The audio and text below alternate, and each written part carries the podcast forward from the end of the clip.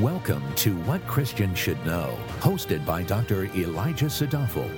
This podcast equips you with clarity and meaningful answers about God, the Bible, and your Christian life. Now, here's Dr. Sadafel. Jeremiah was a prophet whose pain you can feel reading through the pages of the book that carries his name.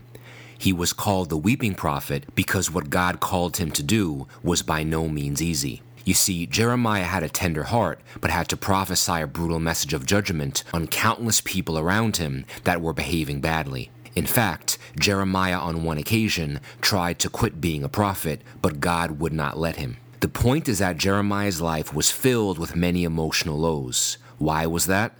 Because on the one hand, he had a fire in his bones for God and his truth, but on the other hand, no one listened to him and many were openly hostile to him. This understanding is very relevant to us now.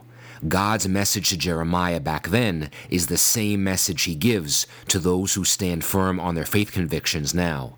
Those of the faith are encouraged to witness and preach in the midst of a world hostile to that faith. God's message to all of his beaten up, broken hearted servants is Don't give up, you can do it, because I am with you. In the middle of a low point, Jeremiah prays to God beginning in Jeremiah 15 15. The prophet asks God to remember and take notice of him, presumably because Jeremiah feels forgotten. Jeremiah also pleads for the Lord to take vengeance on his enemies, while he laments that the life of a prophet is a lonely one. Perhaps the height of his pain comes in verse 18 when Jeremiah expresses his anguish over what seems to be God's failure to make good his promises. In Jeremiah 15:18 he says, why has my pain been perpetual and my wounds incurable, refusing to be healed? Will you indeed be to me like a deceptive stream with water that is unreliable? By his grace, God then responds to his prophet. With his attention and words, God picks Jeremiah up from the soul ditch that he was in. In Jeremiah 15 19 to 20, God says, If you return, then I will restore you before me you will stand, and if you extract the precious from the worthless, you will become my spokesman. They, for their part, may turn to you, but as for you, you must not turn to them. Then I will make you to this people a fortified wall of bronze, and though they fight against you, they will not prevail over you, for I am with you to save you and deliver you, declares the Lord. Here, God tells his prophet, I will make you to this people a fortified wall of bronze. Truly, as a person grows in their relationship with God, they progressively become more stable and concrete. Yet, in unique situations, God will directly intervene and quicken the process, as is the case here with Jeremiah. God makes us more stable so that we will become more resistant to false doctrine, secular culture, sin, frustration, doubt, depression, and compromise. There are many forces that ferociously try to tear a person of faith down, but when God turns them into a fortified wall of bronze, that is a defense that nothing can break. Going with the flow is very easy. Acting with purpose and standing on the rock of God's truth is hard. This is why the type of people that God uses are always fortified walls of bronze. In his heavenly factory, God specializes in making people as such. Fortified walls of bronze preach the full counsel of God's word, even when the church does not want to hear it. They stand firm in the church at large, and they stand firm in the world, never settling for anything less than God's timeless principles. Fortified walls of bronze never waver but stand still. Standing still is desperately needed because the forces that push us from side to side grow in strength and number each and every day. In fact, the more a person is filled with the Spirit and the more effectual a ministry is, the more resistance there will be.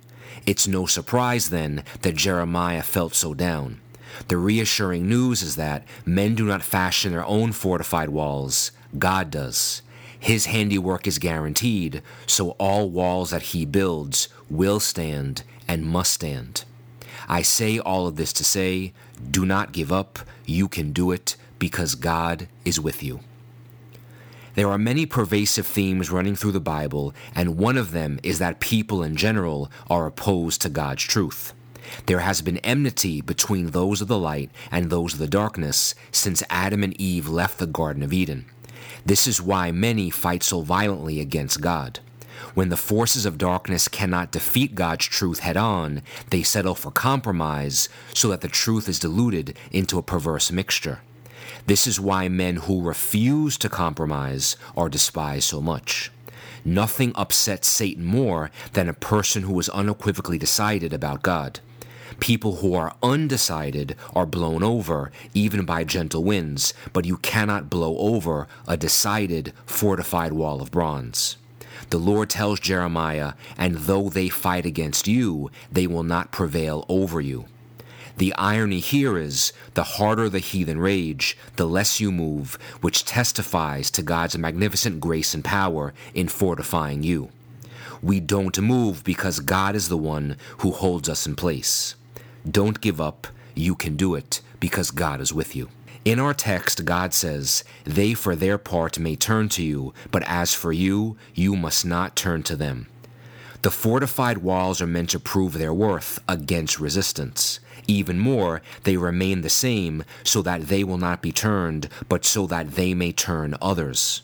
Their resiliency, consistency, and stability serves as an example to a world filled with inconsistency. Moreover, the most fitting place for a fortified wall to be is in the midst of a conflict so that others may witness its strength and turn to it. The final piece of God's response stirs us from hope to certainty. God says, For I am with you to save you and deliver you. This is the promise that changes everything. God does not raise fortified walls of bronze and then leave. He raises them to stay with them, and when their season is done, He will deliver them to eternal safety. In other words, God never lets us go. Ultimately, then, the external assaults will not prevail. The faithful will prevail because God is with us. Yes, enemies may surround us, and the situation may seemingly crush us, but what matters most is none of those things. What matters most is that God is with us. If you are like the prophet Jeremiah and burdened by worry, struggles, or resistance, Jeremiah 15, verses 15 to 20, encourages you to fear not. Don't give up, you can do it, because God is with you.